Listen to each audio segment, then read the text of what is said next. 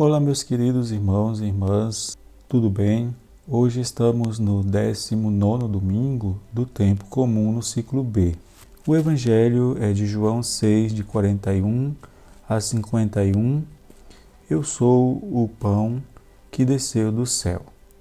Hoje também eu quero destacar a primeira leitura tirada do livro do primeiro Reis, capítulo 19, de 4 a 8 com a força que lhe deu aquele alimento, caminhou até ao monte de Deus. Porque essa primeira leitura tem uma forte conexão com o evangelho de hoje.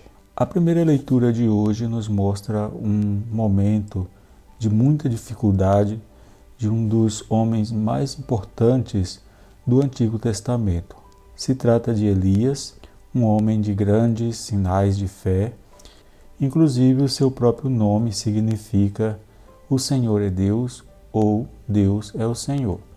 Ele representa um pouco da esperança da unidade dos povos hebreus. Está nele os dois nomes mais usados para Deus: El, de Elohim, e Ia, de Yahvé. Como, por exemplo, quando ouvimos os nomes de profetas e anjos que terminam com El, como Samuel, Daniel, Israel. Todos esses nomes têm essa determinação de Deus El. Ou também em seu nome aparece Ia, que vem de Yahvé, também como em Isaías, Jeremias e assim por diante. Diante das perseguições e da solidão, Elias é tomado pela depressão cai numa absoluta amargura ao ponto de dizer: Já basta, Senhor, tira minha vida, pois não sou melhor do que os meus antepassados.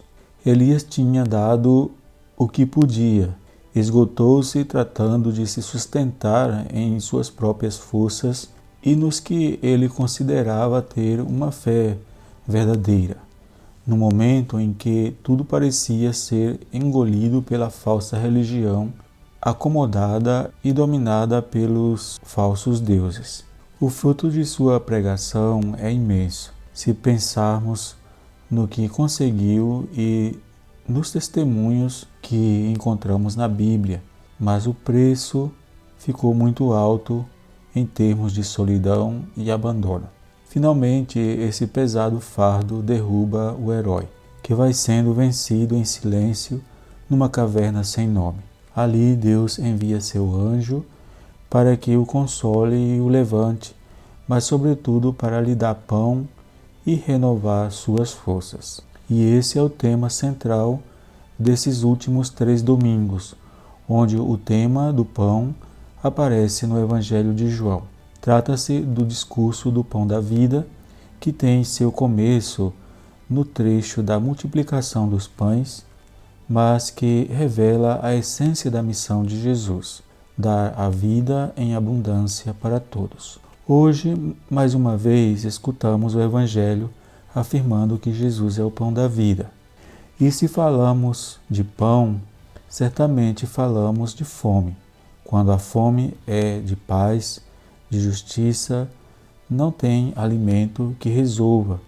Dessa fome, muitos morrem de estômago cheio.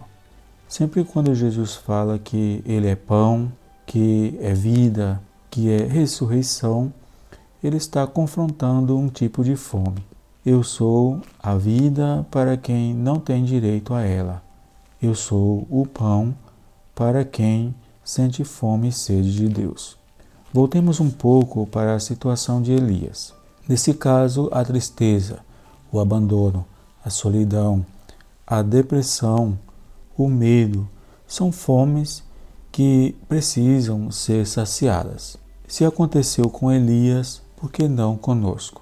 Quem já sofreu dores físicas e dores da alma sabe muito bem que a dor da alma dói muito mais porque ela nos destrói silenciosamente, nos joga para baixo, desassocia-nos e nos joga numa escuridão invisível que só nós conseguimos enxergá-la.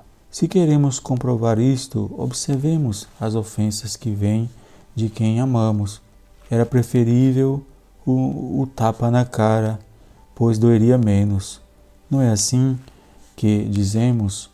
Jesus quer que sejamos capazes de enxergar essa fome em nós e nos demais. No mundo dilacerado pelo ódio, Jesus vem oferecer o pão do amor.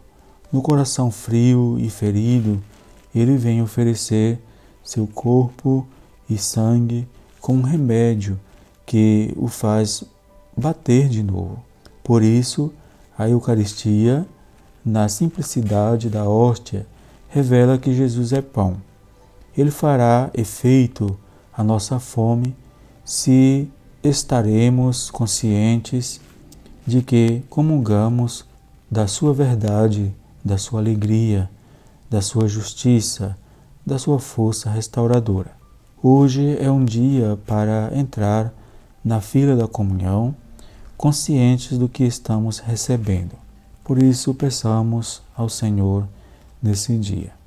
O Deus de todos os nomes, que sempre alimentaste todos os teus filhos e filhas, com o pão de tua revelação e com a tua ajuda a todos os povos, nós te pedimos para que nunca falte à humanidade a ação do teu Espírito em todos os cantos do mundo, para que em todas as línguas e sob todos os nomes possamos nos sentir unidos a Ti e movidos pelo Teu amor, Tu que vives e fazes viver pelos séculos dos séculos.